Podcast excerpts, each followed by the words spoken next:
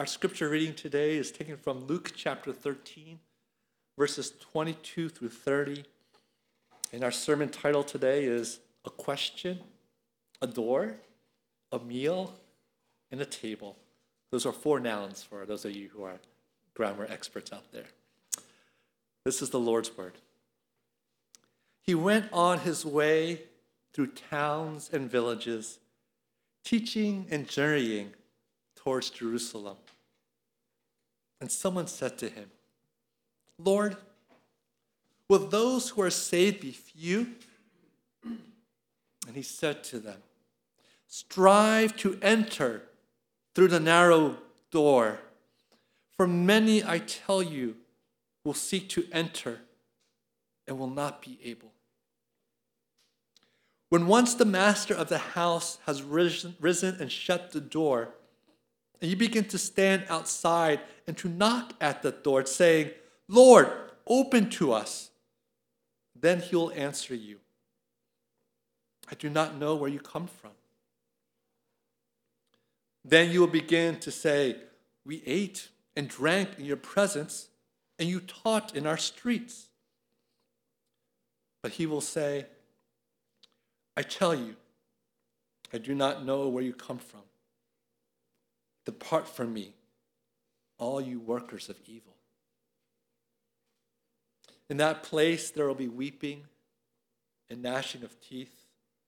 When you see Abraham and Isaac and Jacob and all the prophets in the kingdom of God, but you yourselves cast out.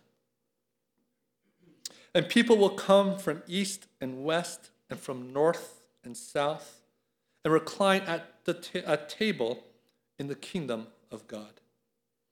And behold, some are last who will be first, and some are first who will be last. May the Lord bless us in the reading of his holy word. Today, we have the privilege to celebrate communion. Communion is a sign of God's sacrifice to us of his body, of his life. It's in order to satisfy God's wrath, in order to forgive us of our sins. It's a representation for the church and, and for the world that we believe that Jesus Christ is the way, the truth, and the life. That that historical moment when he died on that cross, when he said, The Lord, it is finished. That that historical moment changed all of history. And not simply all of history, but even changed our lives as well. It's a moment that is bigger than any other historical moment that we've learned about in our history classes American Revolution, Second World War, the death and the resurrection of Christ defines who we are. And today in this passage, you see the disciples walking with Jesus and trying to figure out what does it mean to have salvation? And then how do we get it? How do we obtain it? It's like Jesus is holding a lottery ticket out there, and people are going, How do I get that ticket? How do I get that ticket to salvation? What must I do to be saved? People are following him. And Jesus is giving answers left and right. And people are still confused because Jesus likes to talk in parables. And we come to this passage. And someone says to him very simply in verse 23 Lord, will those who, will those who are saved be few? And you look at that question you, and you're thinking, is this a simple math question? Is this one person simply asking God, God, give me a number? Is it a hundred, a thousand, a million, ten million? Tell me, how many people will be saved? Or is there something deeper to this question that we see in the context as a whole? I don't think he's simply asking the question of how many people will be saved. What he's starting to see is that the question is how can we be saved? Because Jesus is starting to teach and tell people listen, in order for you to be saved, you need to come to me. You need to know me. I am the way, the truth, and the life. And the Israelites were confused because they're thinking, listen, we had the promises of Abraham. Abraham, Isaac, and Jacob. We have this history behind us that tells us that we are God's people. Surely this is more than enough for me to come to know God. And Jesus is starting to flip things around and say, even those covenants are not suffice for you to know the Father. And so the question begins so, if all of these Israelites who, know, who have the promises of God, if that isn't enough, how many can be saved? And the question behind that is then, how can you be saved?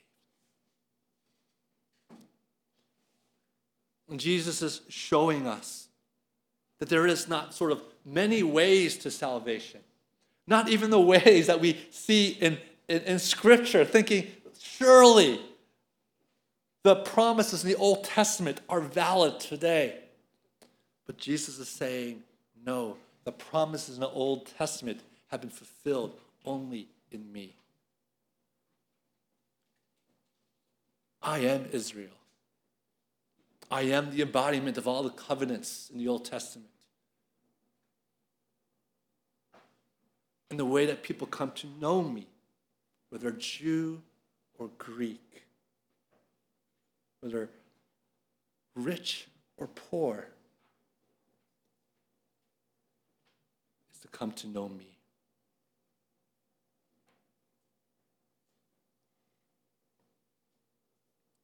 And this is where we stand today. We need to ask the Lord always in our hearts are there different ways to salvation? Are there different ways to know our Lord and God?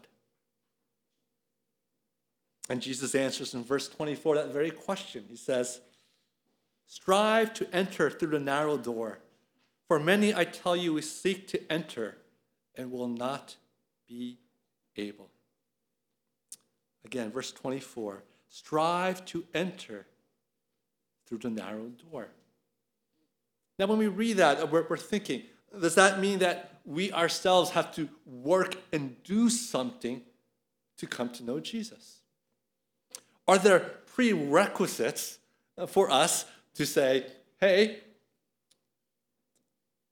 let me sort of figure out what I need to do? All right, seems like it says in the Bible, I need to read the Bible more. Check. Come to church more. Check. Uh, memorize at least three, four hymns. Check. And then I can come to know Jesus. And then he'll take me in. It's like Jesus has that corner office, and we have to get to that secretary. And after that secretary, we might have to go through some of the underlings before we can meet the CEO, God, at the corner office. And perhaps when we read this, that what Jesus looks like he's saying is that we need to work hard to enter into the narrow door in order to see God himself. But we know from Scripture that this cannot be what it means.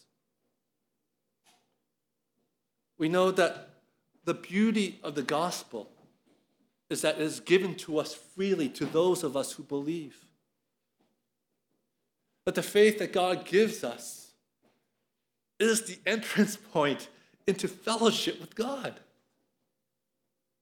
That there's a moment in our lives when we start to sort of forget about ourselves, to see the scandal of the cross, to see how sort of just unbelievably unworldly the cross is.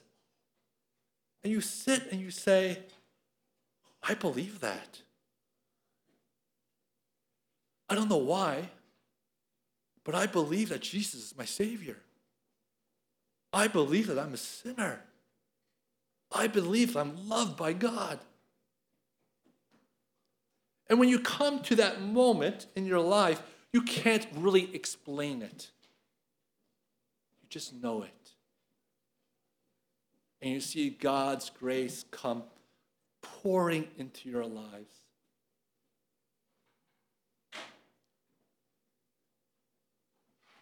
And there's no one but God who you can worship. As our speaker at retreat said a couple of weeks ago, you're just, you're ruined now. You can't go back. You're ruined for the Lord. God is all you want to know, all you want to worship.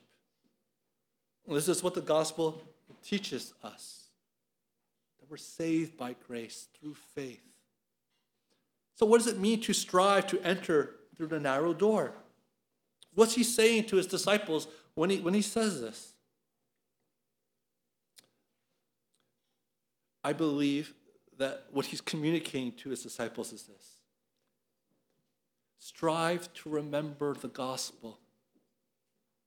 Strive to remember that Jesus is the only way. Strive to remember that the way to salvation and to see the fruits of that salvation is narrow. Strive to only follow God and God alone. Strive to trust that your sins are forgiven in Him and that your salvation is rest assured in Him. Because what's the temptation for us? The temptation for us to say to ourselves, Surely I'm not good enough. I know here that God loves me unconditionally. But man, when I look at myself, I'm not good enough.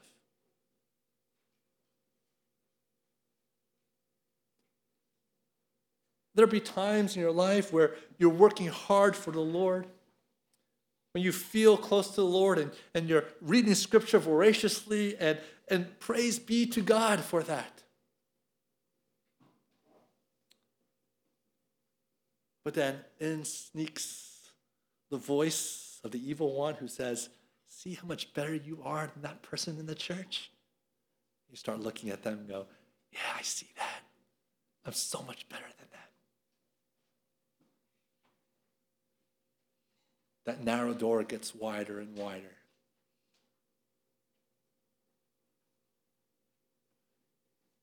But God calls us enter into that narrow door by following the narrow truths of the gospel that Jesus alone saves.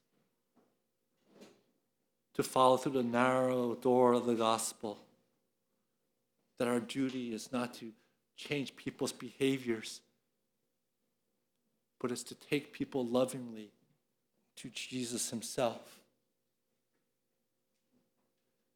It's for us to not be the arbiter of our own hearts or whether we deserve to come into God's presence or not, but simply to come to God's presence.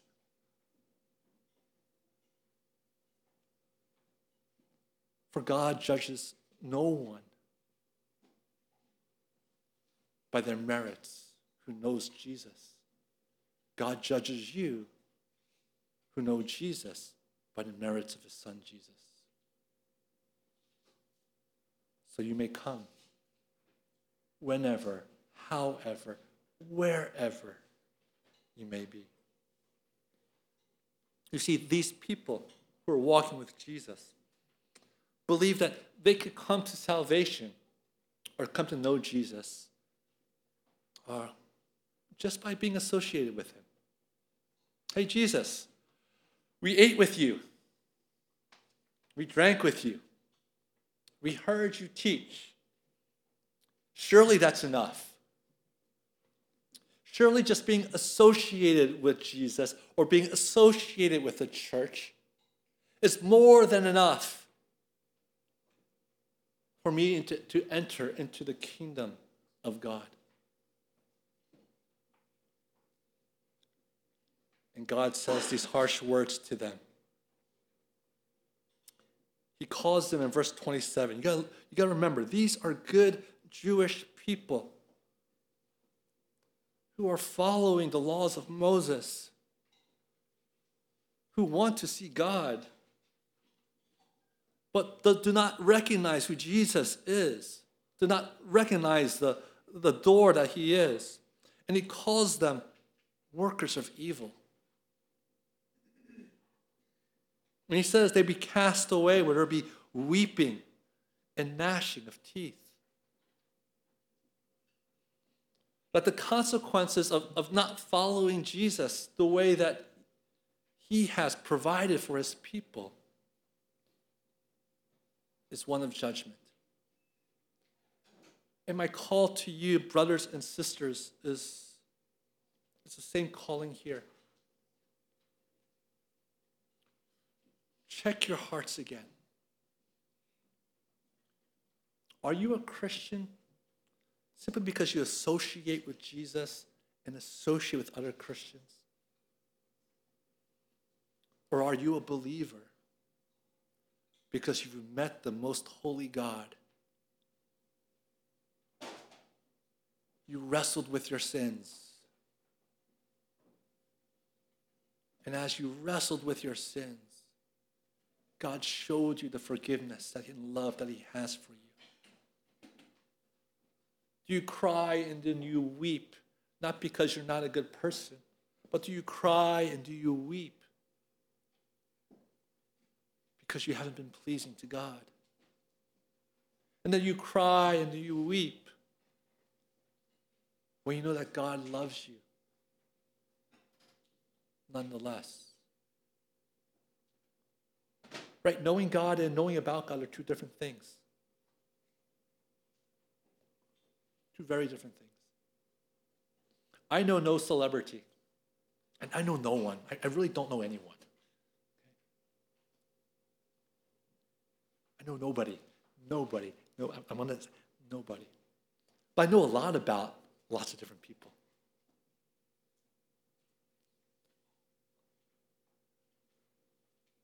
I know a lot about, let's say, our President Obama former President Obama. Tell you his story, where he grew up, his political life.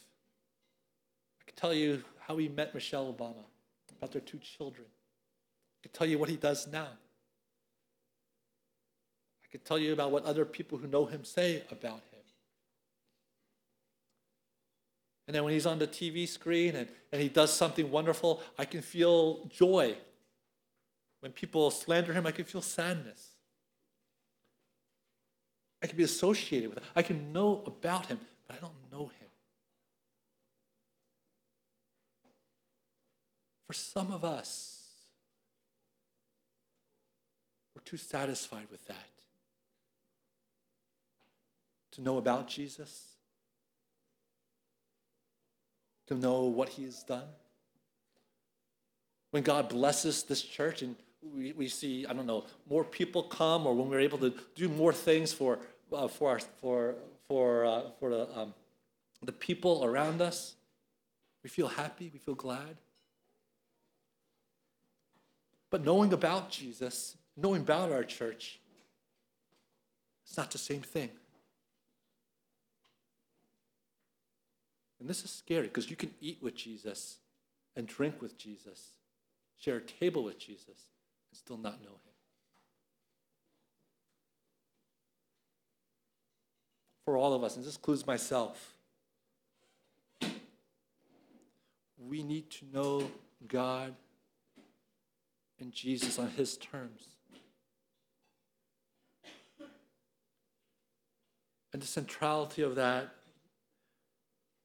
is our acknowledgement of our sins, an acknowledgement of his love and his grace by dying on the cross.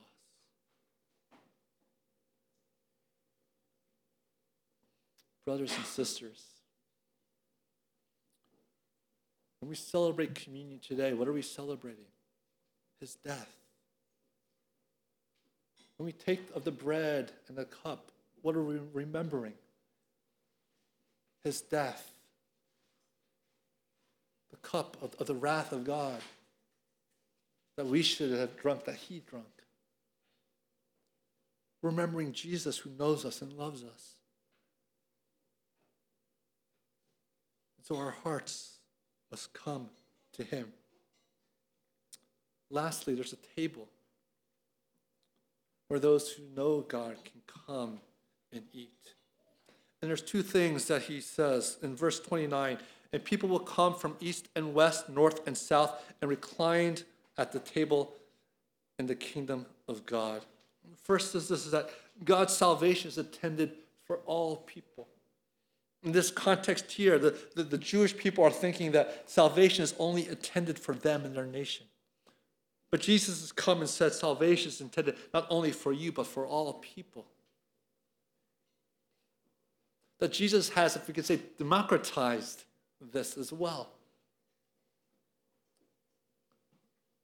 We must understand that this offer of the gospel goes out to the ends of the earth. And it's incumbent upon us to offer that same gospel to all the peoples that we know.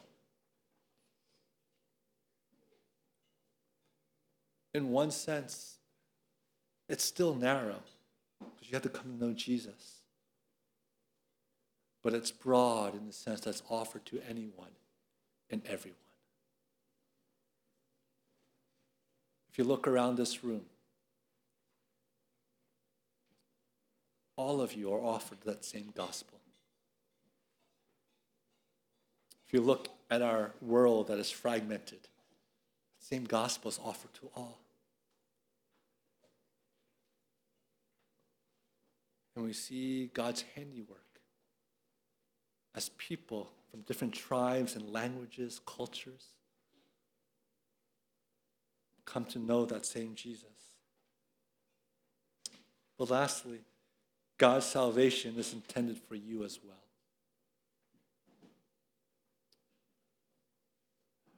I so wish that I had the eloquence be able to steer you in the direction of saying, Yes, God, yes, God. But we know that even if the angels came down from heaven and said, Believe in the Lord Jesus Christ, that's not enough. Even if Jesus himself were to appear right now, believe it or not, that would not be enough.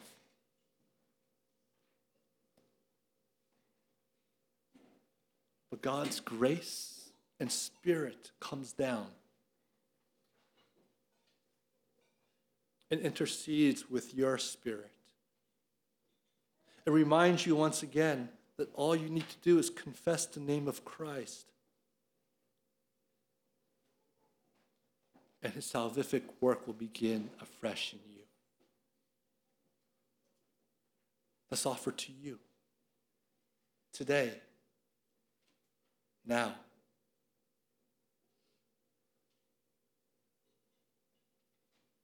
And once you enter into that door that is Christ Himself, you will start to realize that that narrow door is where the biggest breath of blessing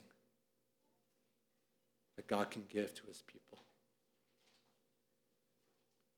I pray for all of you. Let's pray for one another. Let us strive together to keep what's first first. Jesus loves us. Jesus' love has never changed for us. And may we enter into his presence together.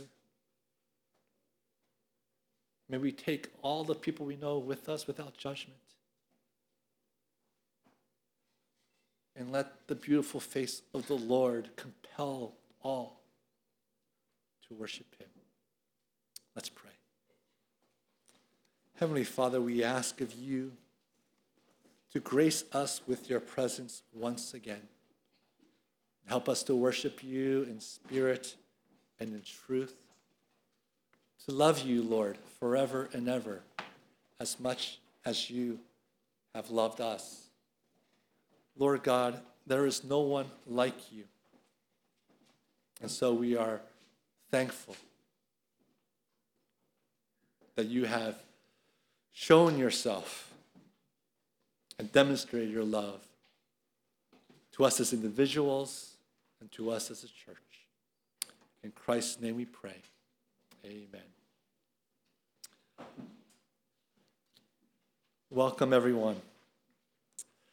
As you know, the first Sunday of each month is our Communion Sunday. It's also our Hymnal Sunday as well. And I applaud many of you. Some of these hymns are the first time you sang hymns in a long time. But I hope that the words that you're singing from those hymns uh, are a blessing to you. Uh, sometimes if you can't follow the hymn, that's okay. Just read the words and let the words bless you. Uh, today we celebrate communion. Communion is one of the two sacraments that Christ himself instituted when he was on earth. And these sacraments are, are intended to be a blessing to God's people. The sacrament of baptism and the sacrament of communion or the Lord's Supper. Now, I want to instill upon all of you to recognize that this is not magic. For many of us growing up in the Asian context, uh, we see spiritual, magical things and taking and receiving things. You do not get magically blessed when you take this. Something doesn't happen to you when you take this. You must receive these just like the word that was preached today by faith and faith alone. It's your faith mixed with these elements that gives you the blessing by God's Spirit that surely Jesus died for me. And so, because of that, don't think that, you know, if I, if I take this, something magically will happen to me. Now, we here at Christ Covenant Presbyterian Church, we, we are a church that believes that God does not call individuals to communion, but God calls the church to communion. And that God doesn't call the universe to universal church to communion, just simply believers all over the place, but the local church to communion. And so we, we fence the table here, and, and I want you to listen because I know we have many visitors, and I, and I want you to hear this well. Um, when God gives communion, it's not only a recognition of what Jesus has done for me, but it's a recognition of what Jesus is doing for the body of Christ here at this local church, Christ Covenant Presbyterian Church. The members here have taken an oath to not only follow God, but to love one another. They've taken an oath that when they see each other and they're failing, that they say to themselves, I'm bonded to this person. I must intercede in prayer, in action for this person. So when we take this communion together, it's a promise that we've made to one another. A reminder to us that God has called us into one church.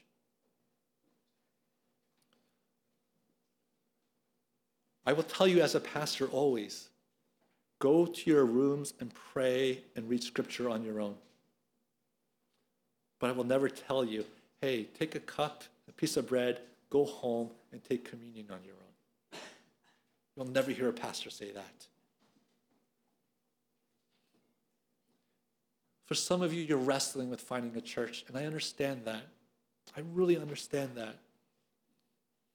And there are many reasons why you're wrestling to, to find a church, and my heart goes out to you.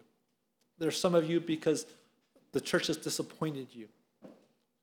For some of you, you're just looking for that church that sort of meets all your criteria. And you're starting to realize, I hope, there isn't a church that meets all your criteria. There isn't.